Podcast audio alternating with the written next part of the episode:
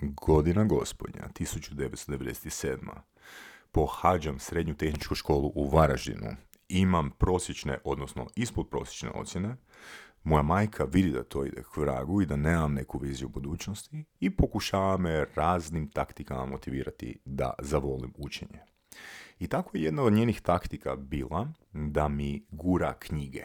Na primjer, stavila bi knjigu u kuhinji na stol, znači da ću tamo sigurno prolaziti nekoliko puta dnevno, u cilju da ja poželim tu knjigu uzeti i potencijalno otvoriti. I tako je pokušavala, pokušavala mjesecima, no ja se niti za jednu knjigu nisam zakačio.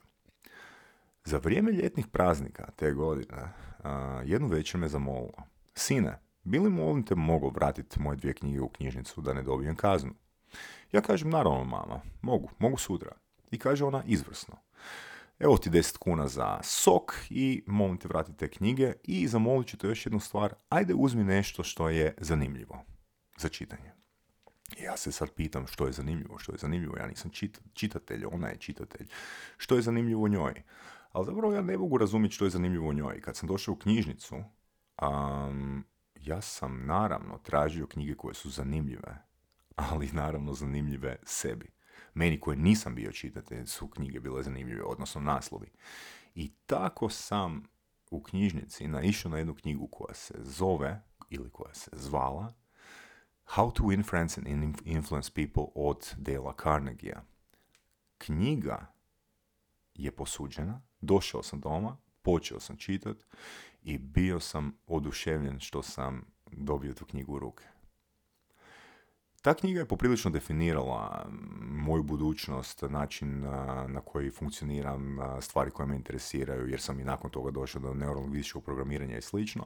I mogu reći da se radi o poprilično basic knjizi sa savjetima, ali je definitivno dobro imati na umu te savjete, tako da očekujem i da ću ja osobno ovaj podcast slušati nekoliko puta u situacijama kad recimo ne razumijem drugu osobu ili kad ne razumijem način na koji mogu doprijeti do druge osobe, jer su savjeti stvarno onak dosta generalni, ali rekao bih savjeti su stvarno dobri.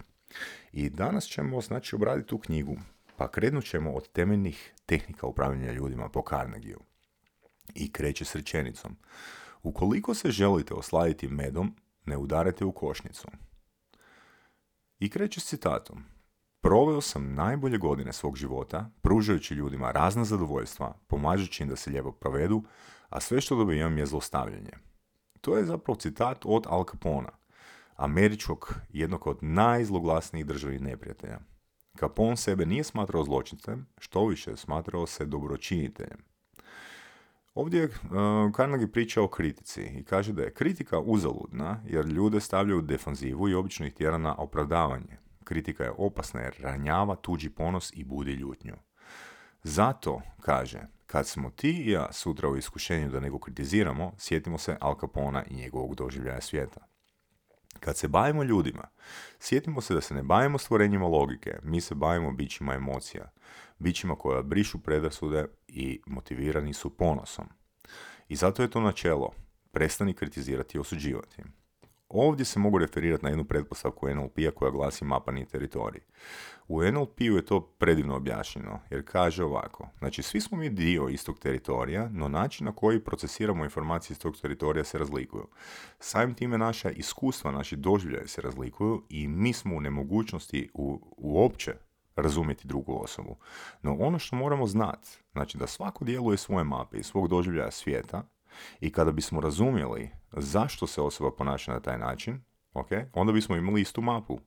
Ili drugim riječima, kada bismo imali isti set iskustva kao druga osoba, onda bismo imali i ista mišljenja i ista ponašanja kao i druga osoba. I zato je postulat u NLP-u, sličan ovome, poštuj mapu druge osobe bez obzira na rečenice koje dolaze iz nje.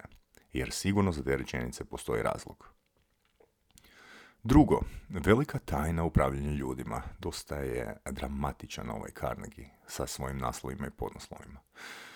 Carnegie tvrdi da postoji jedan ispravan način da utječemo na drugu osobu, a taj je da joj prezentiramo određenu ideju u kontekstu njenih osobnih benefita. Na taj način osoba će imati svoju osobnu, odnosno intrinzičnu motivaciju. Sigmund Freud je rekao da sve što radimo proizlazi iz dva motiva. Seksualnog poriva i želje da budemo veliki odnosno da osjećamo osobnu važnost. Dok je Emerson rekao, svaki čovjek kojeg sretnem je u nekom kontekstu bolji od mene. Iz tog razloga u svakoj osobi koristim priliku za učenje. I zato je ovdje načelo da tražite načine da se divite drugoj osobi, pokažite poštovanje u komunikaciji i tražite kriterije po kojima drugu osobu možete cijeniti. I sljedeći poetičan, intrigantan, triggerast naslov glasi Tko može učiniti ovo, ima cijeli svijet ispod sebe. Ispravan način utjecanja na druge ljude jest razgovarati o tome što oni žele. Razgovarati o njihovim osobnim vrijednostima i pokazati ili još bolje demonstrirati kako te stvari ostvariti, odnosno kako te vrijednosti zadovoljiti. Najbolji savjet prema Carnegiju koji se može dati budućim utjecajnim komunikatorima, bilo da se radi o kontekstu posla, doma, škole, politike, jest. Prvo, kod prenošenja ideje ili zadatka, probudite kod osobe žarku želju. I ovdje završava sa citiranjem Henrya Forda, a Ford kaže jedan od najboljih savjeta ikada umjetnosti ljudskih odnosa leži u mogućnosti da se sagleda drugi pogled i stvari se vide iz perspektive te osobe kao iz vašeg vlastitog. I to je zapravo uh, komentar na pretpostavku mapa nije teritorij. Znači, vidjeti tuđim očima je zapravo razumjeti tuđu mapu. Mi doslovno ne možemo vidjeti tuđim očima, ali možemo pokazati razumijevanje, odnosno možemo biti uvjereni da postoji dobar razlog iza ponašanja određene osobe. Sljedeće, koji su načini da se ljudima svidite? Kaže opet, učinite ovo i svugdje ste do, dobrodošli. Nego, kad vidite grupnu fotografiju u kojoj se nalazite, čiju sliku prvo tražite? Zar ne? Ovdje Dale Carnegie prezentira primjer jednog poznatog mađioničara tadašnjeg doba, Howarda Thurnstona. Kako je Thurston postao poznati i priznati showman? Thurston kaže da bi svaki puta prije izlaska na pozornicu rekao sam sebi – Zahvalan sam što me ljudi dolaze vidjeti, omogućuju mi da svoj život zarađujem na vrlo ugodan način, da ću im najbolje što mogu. Izjavio je da nikad nije stao pred publiku, a da prije toga nije rekao sam sebi nekoliko puta.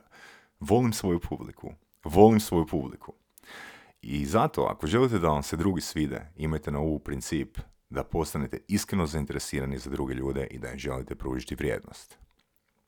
Sljedeće je jednostavan način da ostavite dobar prvi dojam. Ponašanje govori više od riječi, a osmijeh kaže sviđaš mi se, usrećuješ me i drago mi je što te vidim. I sad tu recimo Richard Bandler, moj mentor uh, iz neurolingvističkog programiranja se zna malo kod ove točke ismijavati jer kaže da je sve što je naučio na seminaru kod Dela Carnegie, kad je bio mladi pohađao seminare pod njegovom licencom, je, je naučio just smile, just smile. E sad to onak zvuči dosta jednostavno, na smise i otvarati se sva vrata, ali zapravo smijeh ima jednu drugu komponentu. U NLP-u postoji pretpostavka koja kaže da su um i tijelo dio istog sustava i međusobno utječu jedno na drugo. Što to točno znači? To znači da ukoliko zaprimite iz vaše okoline neku informaciju koju vaš um, ili, odnosno mapa, interpretira sretnom informacijom, znači vaše tijelo će reagirati. Ili ćete početi skakat, mahat rukama. No, ako tijelom se počnete kretati bez da ste primili informaciju na isti način, vaša mapa će procesirati tu informaciju kao da ste zaprimili sretnu informaciju, odnosno generirat će stanje sreće. E sad, još ono, jedna stvar koju bi mogao ovdje spomenuti je da naš um ne poznaje razliku između istine i laži. Znači, ukoliko pokušate napraviti ovaj zadatak, sad ću vam reći koji je, pokušajte svoje usnice lažno, ali jako razvući u smješak jako i zadržati 10 sekundi.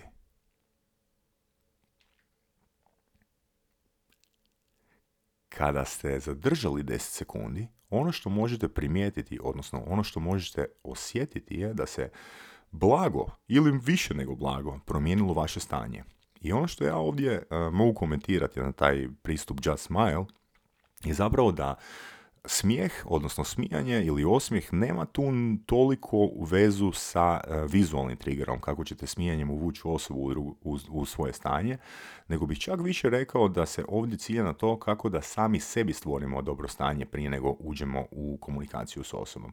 Tu su neke stvari koje sam ja koristio kad sam bio na faksu prilikom ulaska u kabinet od profesionalno odgovaranje, zategnuo bi usno smiješak i držao bi ono 10-15 sekundi čisto da upravljam sa svojim stanjima, da mi stanje bude lakše. Tako da, ono, poslušajte ovaj savjet, dobar je. Ali, kažem, naglašavam, više zbog toga kako mi pristupamo komunikaciji, s kakvim stanjem pristupamo komunikaciji, nego da je to vizualni trigger. Sljedeće, ako ne učinite ovo, mogli biste se naći u problemu. A, ovdje Carnegie citira jednu osobu koja je bila poprilično uspješna u ljudskim odnosima mm, i komentira. Čuo sam da možeš nazvati, odnosno da se možeš prisjetiti 10.000 ljudi i njihovih imena. A ta osoba mu odgovara, ne. Ja znam imena čak 50.000 ljudi. Ono što Carnegie ovdje e, pokušava nas uvjeriti da prosječnu osobu više zanima njegovo, odnosno njezino vlastito ime nego sva ostala imena na kugli zemaljskoj. Kada zapamtite i pod navodnicima upotrebite ime osobe u danjem razgovoru, uputili se suptilan i vrlo učinkovit kompliment. No, ukoliko zaboravite ili pogrešno napišete ime, a znate imate takve situacije, nezgodna situacija. Ljudi su toliko ponosni na svoje imena da ih nastoje ovjekovečiti pod svaku cijenu. Čak je i Barnum, najveći showman svog vremena, razočaran jer nije imao sinove koji bi mogli nositi njegovo ime, ponudio svom unuku čak 25.000 dolara u to vrijeme, ako bi uzeo njegovo prezime. Kroz povijest plemići i magnati su podržavali umjetnike, glazbenike i autore kako bi njihova dijela, njihova kreativna dijela bilo posvećena njihovom imenu. Tehnika, ovdje prezentira tehniku, jednostavnu tehniku, nije greška, kaže ako niste zapamtili ime, no greška je ako nastavite razgovor prije nego ste zamolili osobu da vam ponovi svoje ime. nakon par minuta ili što prije moguće, ja imam taj obraz da postavim pitanje, uprostite, možete mi molim vas ponoviti svoje ime, ja sam Zaša. A Carnegie kaže da on koristi fraze tako mi je žao, nisam jasno dobio ime. I kaže da ako je neobično ime osoba izgovorila, da postavlja pitanje osobi kako se to točno piše u cilju da to lakše memorira. I zato je načelo ovdje, imajte na umu da je ime određene osobe najslađi i najvažniji zvuk na bilo kojem jeziku. Sljedeće, jednostavan način da postanete dobar komunikator. Pitanje. Koja je tajna uspješnog poslovnog razgovora? Tajne nema. Tajna je u iskrenoj pažnji i fokusu na vrijednosti osobe s kojom komuniciramo. Ako želite biti dobar sugovornik, budite pažljiv slušatelj. Da biste bili zanimljivi, budite zainteresirani. Postavite pitanja na koja će druge osobe uživati u odgovaranju. Potaknite ljude da pričaju o sebi i svojim postignućima. Imajte na umu da su ljudi s kojima razgovarate tisuću puta više zainteresirani za sebe i svoje želje i probleme nego što su zainteresirani za vas i vaše probleme. Jedan zgodan primjer da se asociramo u stanje da kad vas boli zub, kad imate zubobolju, to za vas znači više nego milion ljudi koji umre u Kini od gladi, na primjer. I zato je ovdje načelo, budite dobar slušatelj, potaknite druge da pričaju o sebi. Sljedeće je kako zainteresirati ljude. I ovdje uzima primjer eh, Theodora Roosevelta. Kaže da svi koji su ikad bili gosti Theodora Roosevelta bili su iznenađeni rasponom i raznolikošću njegovog znanja. Bez obzira li njegov, posjed, je li njegov posjetitelj bio kauboj ili političar, Roosevelt je dobro znao što i kako komunicirati. Kako je to činio? To je činio na način da kad je očekivao posjetitelja, proveo bi večer prije, čitajući o temi za koju je znao da posebno interesira njegovog gosta. Roosevelt je znao, kaže Carnegie, kao što svi vođe znaju, da je kraljevski put čovjekovom srcu razgovor o stvarima koje najviše vrijednuje. E sad smo se uvjerili da je Carnegie bio dosta poetičan, zar ne? I zato je načelo ovdje komunikaciju usmjerite prema interesima osobe ili publike s kojom komunicirate.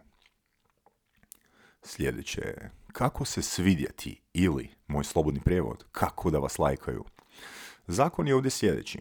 Uvijek se potrudi da to se tvoj sugovornik osjeća važnim i bitnim. E, Carnegie ovdje uzima primjer kako se on uvijek trudio da nije bitno koja je osoba ispred njega, da se uvijek stvarno potrudio da drugu osobu učini posebnom. I ovdje uzima primjer nekog činovnika koji ima kosu dok je Carnegie bio čelov i on je prva rečenica koju je uputio tom činovniku je bila imate predivnu kosu, rado bi da se nalazi na mojoj glavi. I ovdje citira Dizrelija i kaže razgovarajte s ljudima o sebi o njima samima i oni će slušati satima. I osigurajte da se druga osoba osjeća važno i činite to iskreno. Sljedeće je kako pridobiti ljude na svoj način razmišljanja. Interesantno. Prva stavka kaže, nemoguće je pobijediti u raspravi. Devet od deset puta svađa završava tako da svaki od sudionika rasprave bude još više uvjeren u svoj početni stav. U raspravi je nemoguće pobijediti. Ne možete iz razloga, jer ako izgubite raspravu, izgubili ste. A ako pobijedite u raspravi, opet ste izgubili. E sad kako to? Ajmo pretpostaviti da ste pobjedili osobu u raspravi i razvalite njegovo ili njeno uvjerenje svojom argumentacijom. Što tada? Osjećat ćete se dobro, ali što je s vašim sugovornikom? Izazvali ste mu osjećaj inferiornosti, odnosno ozlijedili ste njegov ponos. U komunikaciji uvijek se trudite komunicirati oko temama oko kojih se slažete. I zato je ovdje načelo, najbolji način da pobjedite u raspravi jest da raspravu izbjegnete. Mislim da bi se ovdje svi složili da je to easier said than done. Jer kad se nalazimo u situaciji da fakat imamo argumente, teško se suzdržati, zar ne? Sljedeće je siguran način stvaranja neprijatelja i kako ga izbjegavati. Carnegie kaže, nikad ne započinjite razgovor na način dokazat ću ti da sam u pravu, a ti u krivu. To je identično kao izgovoriti pametniji sam od, pametniji sam od tebe i natjerat ću te da promijeniš svoje mišljenje. Takve rečenice pobuđuju otpor i tjeraju sugovornika u borbeni, odnosno obrambeni mod i to prije no što je uopće za, započela rasprava. I ovdje Carnegie um, citira Galilea, Galileo Galilea, koji kaže, koji je rekao, čovjeka ne možete naučiti ničemu, samo možete pomoći da to pronađe u sebi. I zato je načelo ovdje, pokažite poštovanje prema mišljenju vaših sugovornika. Nikad nemojte izgovoriti nisi u pravu ili još gore, u krivu si. Sljedeće, kad si u krivu, priznaj da si u krivu. I ovdje Carnegie daje primjer a, svađe s policajcem. Znači svaka osoba koja ima iskustvo a, svađe s policajcem, mislim da skoro svako ima iskustvo da je izgubio. No, oni koji imaju iskustvo da su pred policajcem priznali da su u krivu, da su se pokajali, vjerojatnije su se izvukli. I zato je načelo u komunikaciji koje Carnegie pokušava izgeneralizirati, ako niste u pravu, priznate to brzo i odlučno. Sljedeće je prijateljski pristup. Kod ove točke da citiramo Lincolna. Ukoliko želite osobu obrlatiti na svoj cilj, prvo je morate uvjeriti da ste joj iskreni prijatelj i da imate dobre namjere.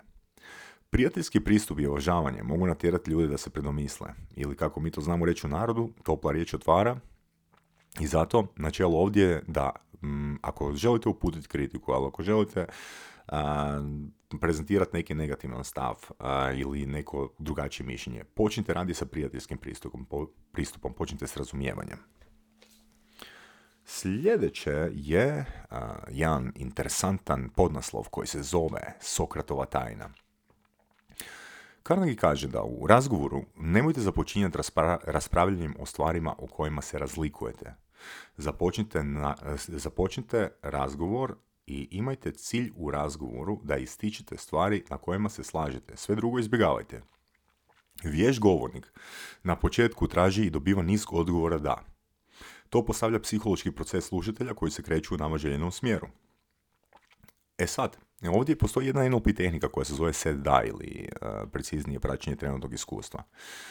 Set da je obrazac gdje kad želimo nekoga uvjeriti da kažemo 3, 4 ili 5 činjenica koje, koje su za osobu apsolutna istina.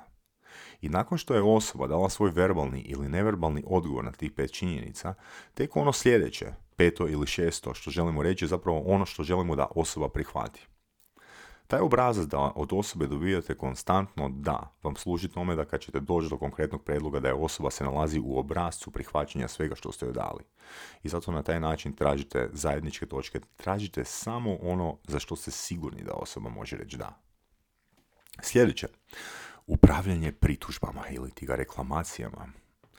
Većina ljudi koji pokušavaju predobiti druge na svoj način razmišljanja previše govore o sebi i načinu na koji bi oni riješili tuđi problem dok osoba koja se, koje se obraćate ipak moramo biti svjesni i razumije više o svom poslu i svojim problemima od nas. Zato umjesto savjeta usmjerite fokus na postavljanje pitanja. Ono što ovdje mogu dati, mogu dati komentar da sam se ja osobno uvjerio u 13-14 godina iskustva bavljenja komunikacijskim strategijama, komunikacijskim tehnikama i vještinama da savjet gotovo nikad ne funkcionira. Ali ono što se pokazalo kod, i kod i meni kroz moje osobno iskustvo i svim mojim klijentima je da najbolje funkcionira, čak više od pitanja, funkcioniraju pričanje priče. Recimo kada vam osoba prezentira određeni problem, nemojte pričati o sebi, nego ako želite postići rezultat, vjerojatno ćete postići rezultat da osoba prihvati vaš savjet ako pričate o nekoj drugoj osobi koja je imala taj problem i uspjela ga je riješiti. Čak i ako se dogodio vama. Znači, pokušajte pričati o drugoj osobi. Na taj način će informacija lakše sjesti u mapu osobe s kojom komunicirate, koje želite udjeliti savjet. Ako se ne slažete sa svojim sugovornikom, bit ćete u napasti da ih prekidate. No trudite se to izbjeći. Nećete, e, osoba neće obraćati pažnju na vaše savjete dokle god se je u svom stanju asociranosti u problem i kukanja oko istog. I zato strpljivo slušajte, potaknite ih da potpunosti izraze svoje ideje. Pričajte im priče. I zato je načelo ovdje. Dopustite da druga osoba priča više od vas. Sljedeće je kako posaditi ideju. Nije li činjenica da više vjerujemo i više vrednujemo vlastite ideje od onih ideja koje nam sugovornik direktno servira? Nije li važnije prezentirati smjernice ideja i dopustiti osobi da sama stvori i donese svoj zaključak? Hm? Možete li se sjetiti određenog broja iskustava? I zato je načelo ovdje, da prilikom komuniciranja potrudite se da osoba na koju želite utjecati misli da je sama došla do ideje ili rješenja. Ili kako ja to znam nazvati, morate dati osobi iluziju slobodnog izbora. Sljedeća je formula koja će raditi čuda za vas. Mm, Svako ponašanje ima pozitivnu namjeru. Upamtite da su ljudi možda potpuno u krivu, ali oni ne misle da su u krivu. Nemojte osuđivati, već ih pokušajte razumjeti. Razumijevanje onih stavova koji nisu dio našeg iskustva je karakteristika mudrosti profesionalnih i utjecajnih komunikatora. I ovdje se opet možemo referirati na uh, početni primjer s Al Caponeom. Ono što je ovdje važno spomenuti, e, s obzirom da mi se čini da se ovo poprilično preklapa i ponavlja, ima više stvari koje se preklapaju i ponavljaju, mislim ja osobno ne bih zamjerio Carnegie zbog toga što se neke stvari preklapaju. Znači ja vam pokušavam izdvojiti par primjera od svake točke, no knjiga je stvarno prepuna primjera i sugeriram da je uzmete, a poanta ogromnog broja primjera kod svake točke je u tome da Carnegie poentira ono što je mislio reći, da ti primjeri lako sjednu osobi, da unutar tih deset primjera jedna ideja vam ostane, jedna ideja s kojom se možete relatati, jedna ideja u kojoj se možete asocirati. Formula koja će raditi čuda za vas.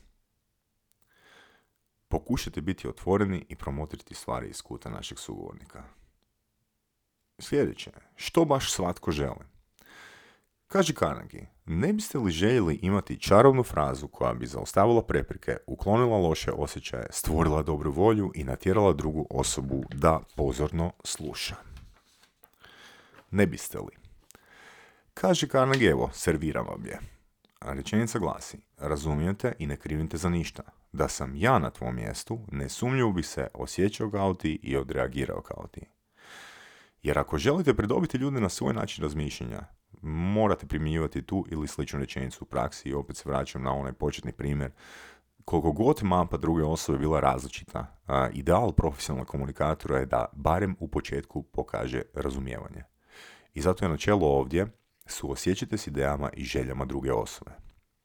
Sljedeće je pristup kojeg baš svatko voli. Dosta generalizacija u ovim rečenicama, ali ajmo pogledati. Uh, Carnegie ovdje daje primjer JP Morgana koji je jednom trenutku komentirao da osoba obično ima dva razloga za napraviti nešto. Jedan koji dobro zvuči i onaj pravi razlog.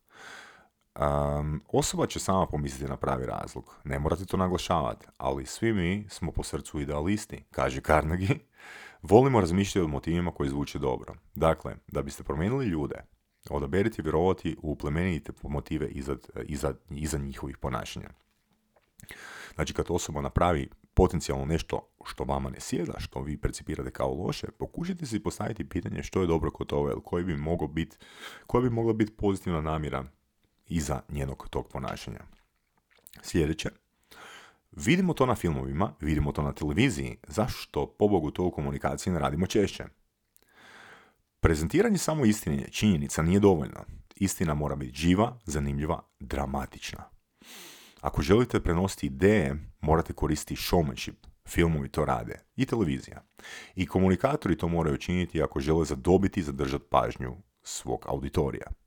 Ključna riječ ovdje je drama ili jednostavnim jezikom napunite svoju prezentaciju i komunikaciju snažnim emocijama. Emocije su te koje će pomoći povući respons, odnosno povući zainteresiranost prema vašim idejama. To također funkcionira generalno i kaže i u privatnom životu. Kada muškarac želi zaprositi ženu, klekne na koljena. Dakle, drama. Ili kad dijete želi dobiti igračku. Svatko tko je bio s djetetom u dućanu zna da dijete kad dramatizira podiže si šanse. No, ne baš uvijek i moje dijete. I zato je načelo ovdje, dramatizirajte svoje ideje ili napumpajte svoju prezentaciju, komunikaciju emocijama.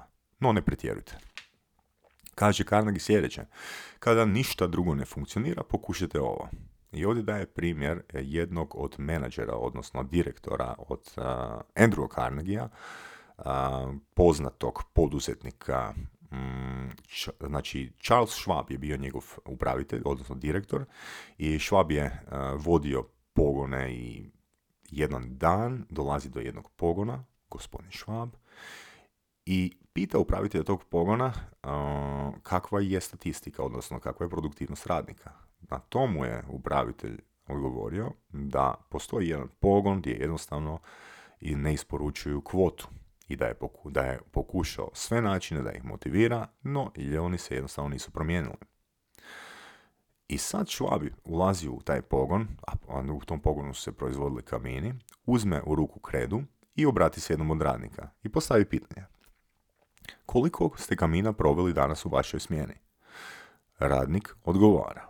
Šest. Švab ode do zida i kredo napiše dnevna smjena šest kamina. Kada su pristigli radnici iz noćne smjene, ugledali su oznaku šest i pitali se što to znači.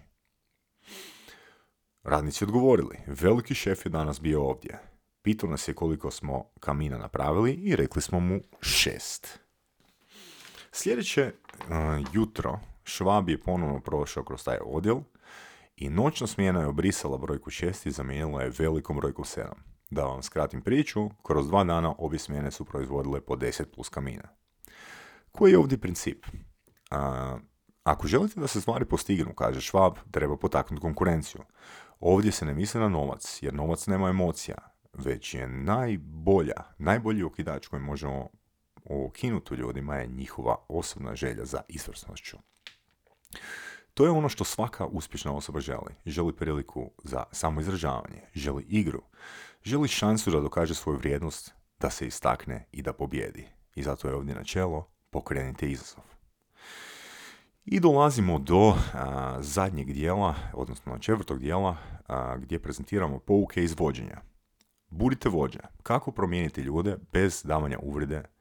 Kako pobijediti ljude bez davanja uvrede? Prvo je kako uputiti kritiku. Lakše je pokušati, poslušati neugodne stvari nakon što smo čuli neke pohvale, odnosno nakon što smo napravili, nakon što smo komunicirali nešto dobro. Ovdje čak mogu dati primjer jedne NLP tehnike koja se zove feedback sandwich. Feedback sandwich se sastoji od obrasca u komunikaciji koji bi trebao komunicirati plus minus plus. Znači, vi biste trebali reći kritiku osobi, no ako tu kritiku kažete direktno, osoba može ući u otpor. No ako kažete jednu dobru stvar koju je osoba napravila i onda nakon toga kažete kritiku, osoba će vjerojatnije prihvatiti vašu kritiku ne kao kritiku. I ovdje je načelo, počnite s pohvalom i iskrenom zahvalnošću. Sljedeće, kako kritizirati i izbjeći potencijalni otpor? I opet ovdje uzimamo primjer Charlesa Schwaba, koji je prolazio kroz svoje tvornice čelika jedan dan u podne kad je naišao na zaposlenike koji su pušili a iznad njihovih glava nalazio se znak za branjeno pušenje. E sad, Schwab je tu imao opciju ukazati na taj znak i postaviti pitanje, vi ne znate čitati, no nije. Prišao je zaposlenicima, ponudio ih cigaretom i rekao, momci, cijenit ću ako ćete zapaliti cigaretu vani. Tim pristupom radnici su spoznali da su prekršili pravilo, no divili su se Švabu, odnosno njegovom pristupu, a Švab im je još ponudio i poklon da se osjećaju posebnima. I zato je ovdje načelo, ispravite greške drugih na indirektan način. Sljedeće. Prvo komuniciraj vlastite greške. priznanje vlastitih grešaka, čak i kada ih nismo napravili, može pomoći uvjeriti nekoga da promijeni svoje ponašanje. Na primjer, osoba je napravila grešku i ja se asociram u situaciju kad sam ja napravio grešku, ne mora uopće biti slična. Znači, na taj način sam pokazao osobi da poštujem njeno stanje, odnosno da razumijem kako se osjeća i na taj način mogu lakše utjecati na nju. I zato je načelo ovdje, razgovarajte o vlastitim pogreškama prije nego što kritizirate drugu osobu. To ću ponoviti još jedan put. Razgovarajte o vlastitim greškama iz prošlosti prije nego što kritizirate drugu osobu. Sljedeće je, nitko ne voli primati naredbe. Um, ovdje Carnegie također prezentira primjer jednog e, poduzetnika, jednog dobrog komunikatora, jednog lidera, za koje kaže da ne, bih, ne bi nikad rekao rečenicu poput učini ovo ili učini ono, ili ne čini to. Rekao bi frazu poput mogli biste razmotriti ili mislite li da funkcionira. Često bi rekao, često bi rekao nakon što je diktirao pismo. Što mislite o ovome? Pregledavajući pismo jednog od njegovih pomoćnika, rekao je, možda ako bismo to ovako formulirali, možda bi bilo bolje. I zato ovdje Carnegie želi poentirati da će učinkoviti lider primjenjivati pravilo postavite pitanja umjesto da dajete izravne naredbe. Sljedeće. Pomozite ljudima da se čuvaju svoj obraz. Čak i ako smo u pravu, a druga osoba definitivno nije, samo uništavamo ego osobe, Legendarni francuski pionir zrakoplovstva i autor Antoine de Saint-Exupéry, dobar naglasak, napisao je Nemam pravo reći, niti učiniti bilo što što umanjuje čovjeka u njegovim vlastnim očima. Manje je važno ono što ja mislim o njemu u odnosu na ono što on misli o sebi. I zato će pravi vođa uvijek slijediti načelo neka druga osoba sačuva svoj obraz i dostojanstvo. Sljedeće, kako voditi ljude do uspjeha? Ovdje se Carnegie referira na primjer dresera pasa.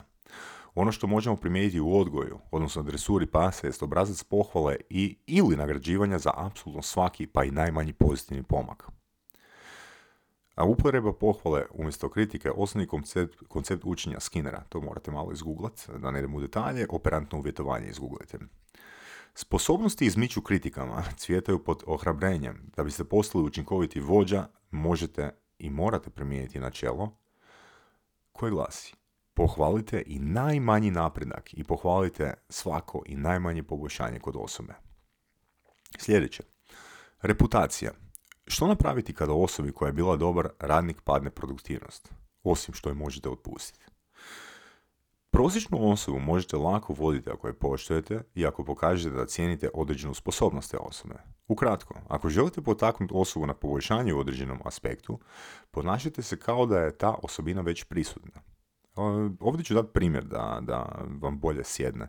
Pred nekih 11-12 godina držao sam seminar jednoj grupi profesionalnih prodavača, ajmo reći vrha jedne firme, i uh, vlasnik te firme mi je dao upute uh, što želi da imputiram svakoj osobi za vrijeme trajanja edukacije. I spomenuo je da mu je jako bitan uh, jedan menadžer koji se zvao Nikola, no smatrao je da Nikoli fali entuzijazma. Odnosno vjerovao je da kad bi imao entuzijazma da, da bi bio barem dvostruko produktivniji. I način na koji smo mi to u seminaru, odnosno treningu aplicirali, znači u dogovoru s grupom, kada bi Nikola pokazao i minimalnu, ono, barem malu, ono, razbuđeniju, jaču emociju, mi bismo komentirali, i ja i polaznici grupe, wow Nikola, kako si danas entuzijastičan ono, baš pršteš entuzijazmom. I to smo ono kroz dobrih 10-15 dana stalno govorili i doista dogodilo se to da je Nikoli emocija porasla. Tako da, još jedan put pročitat. Ako želite potaknuti osobu na poboljšanje u određenom aspektu, ponašajte se kao da je ta osobina već prisutna. Sljedeće. Prezentirajte greške kao da su lako popravljive. Recite svom djetetu, supružniku ili vašem zaposleniku da je glup nesposoban ili da nema dara za određenu aktivnost i da čini sve pogrešno. I tako ste uništili gotovo svaku šansu da je pokušate poboljšati. Ali ukoliko koristite suprotni pristup, budete liberalni u svojim porukama ohrabrenja, date do znanja drugoj osobi da vjerujete u njezinu ili njegovu sposobnost da to napravi, Carnegie kaže da će ta osoba vježbati do zore da ispravi grešku i da postane izvrsna u tome. I zato je ovdje načelo, ako želite pomoći drugima da se poboljšaju, koriste ohrabrenje. Neka se pogreška čini lako ispravljivo. I za kraj imamo još jedan podnaslov kako da ljudi budu, budu motivirani napraviti upravo ono što vi želite. Ovdje ću spomenuti jednu tehniku davanja autoriteta. Mm, jer Carnegie je ovdje spomenuo primjer jedne svoje kolegice ili prijateljice koja je imala problem sa po navodnicima vandalima u susjedstvu, dječacima koji su uništavali njen posjed, trčali po, po travi i slično. Pokušala je i kritikom, pokušala ih je nagovoriti, pokušala je sve što je palo na pamet i nije funkcioniralo. Potom joj je palo na pamet ideja da najgorem od te djece u bandi doda jednu titulu i da mu prenese osjećaj autoriteta.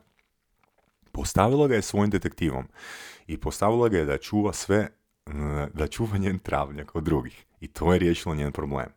I zato je načelo osigurati drugoj osobi da radi ono što vi predložite, a način na koji možda možete motivirati osobu koja je trenutno izgubila motivaciju, dodijelite novu titulu, dodijelite titulu autoriteta. I ukratko, to je bilo to od uh, Carnegieovog How to Win Friends and Influence People. Ovaj tjedan je isto Boras objavio svoju prvu lektiru uh, Zero to One i tako da preporučam da um, poslušate, ja sam poslušao, izvrsna je um, i čak i za više puta poslušat. Lektire će, ja vjerujem, dolazit, uh, bit će objavljivane barem jedan put tjedno, a dolje u linku ovog posta uh, ćemo staviti link na ostale lektire. I svaki put kad post bude objavljen, bit će dolje link na ostale lektire. Prezentacija ove lektire ne znači nužno da ne trebate pročitati knjigu, jer kao što sam spomenuo u podcastu, jedno je proći kroz sažetak, a drugo je ono proći kroz te primjere. Možda ja nisam izdvojio najbolji primjer koji se odnosi na vas, možda će biti primjera koji će u većoj mjeri vama sjesti. I zato učite, čitajte i slušajte surove strasti.